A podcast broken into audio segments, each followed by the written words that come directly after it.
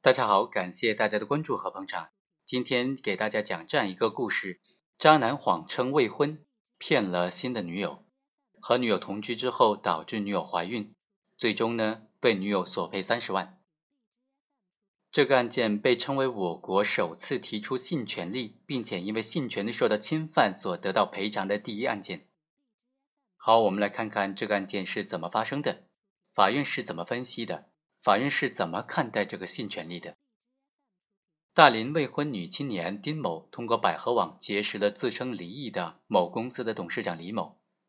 之后呢就和他同居了，怀孕并且最终流产。流产之后才发现原来李某并没有离婚，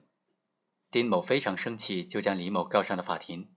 丁某就说他和李某在百合网上相识，李某在网上的信息显示是单身。两个人一年的交往之中，李某始终说自己是离异的。丁某在结婚的前提之下和李某同居了，并且为她怀孕流产。当丁某发现李某并没有离异之后，精神受到了极大的创伤。他没想到自己竟然成了小三，所以将李某诉至法院，要求李某向他出具书面的致歉信，并且赔偿医疗费、精神损失费、抚慰金等等，共计三十万元。法院经过审理，就认为，在这个案件当中，根据丁某提交的聊天记录、照片、流产的病例等等证据，可以形成证据链，证明李某主动的结识丁某，而且多次邀约促成双方同居生活。李某通过自我承诺以及亲友的协同方式，恶意的长期隐瞒他已婚的事实。原告得知之后，精神上遭受了巨大的打击，所以。法院对于原告所陈述的事实予以采信。法院认为，李某的行为明显的有悖于社会公德和公序良俗，也有失诚实信用的原则以及相关的道德准则，应当认定为主观上存在过错。李某的行为侵害了丁某的人格权下的性权利，应当承担侵权的责任。被告行为存在过错，直接误导了原告。导致了原告对他的性权利进行了处分，最终法院作出判决，李某应当赔偿丁某精神损失费、抚慰金十五万元，并且向他书面的赔礼道歉。道歉的内容需要经过法院审核，如果逾期不履行，法院将在有关的报刊上刊登判决书的主要内容，刊登的费用将由李某承担。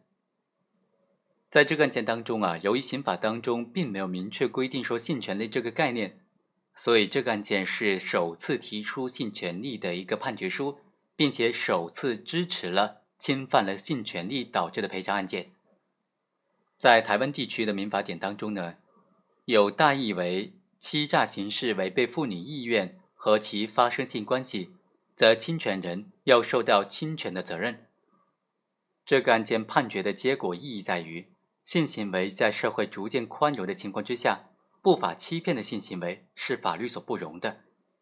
当然，对于判决金额是怎么算出来的呢？法官就介绍说啊，一般精神损失费呢，它的赔偿主要是针对人格权下面的身体权、健康权受到精神损害的赔偿，然后再根据平残等级就能确定这个赔偿的范围了。但是这个案件有很强的特殊性，因为它伤害的是性权利。而性权利是没有办法根据贫残等级来确定赔偿范围的，所以啊，法院判决的这十五万赔偿数额呢，是法院自己基于自由裁量权所酌情判定、酌情认定的损失。好，以上就是本案的全部内容，我们下期再会。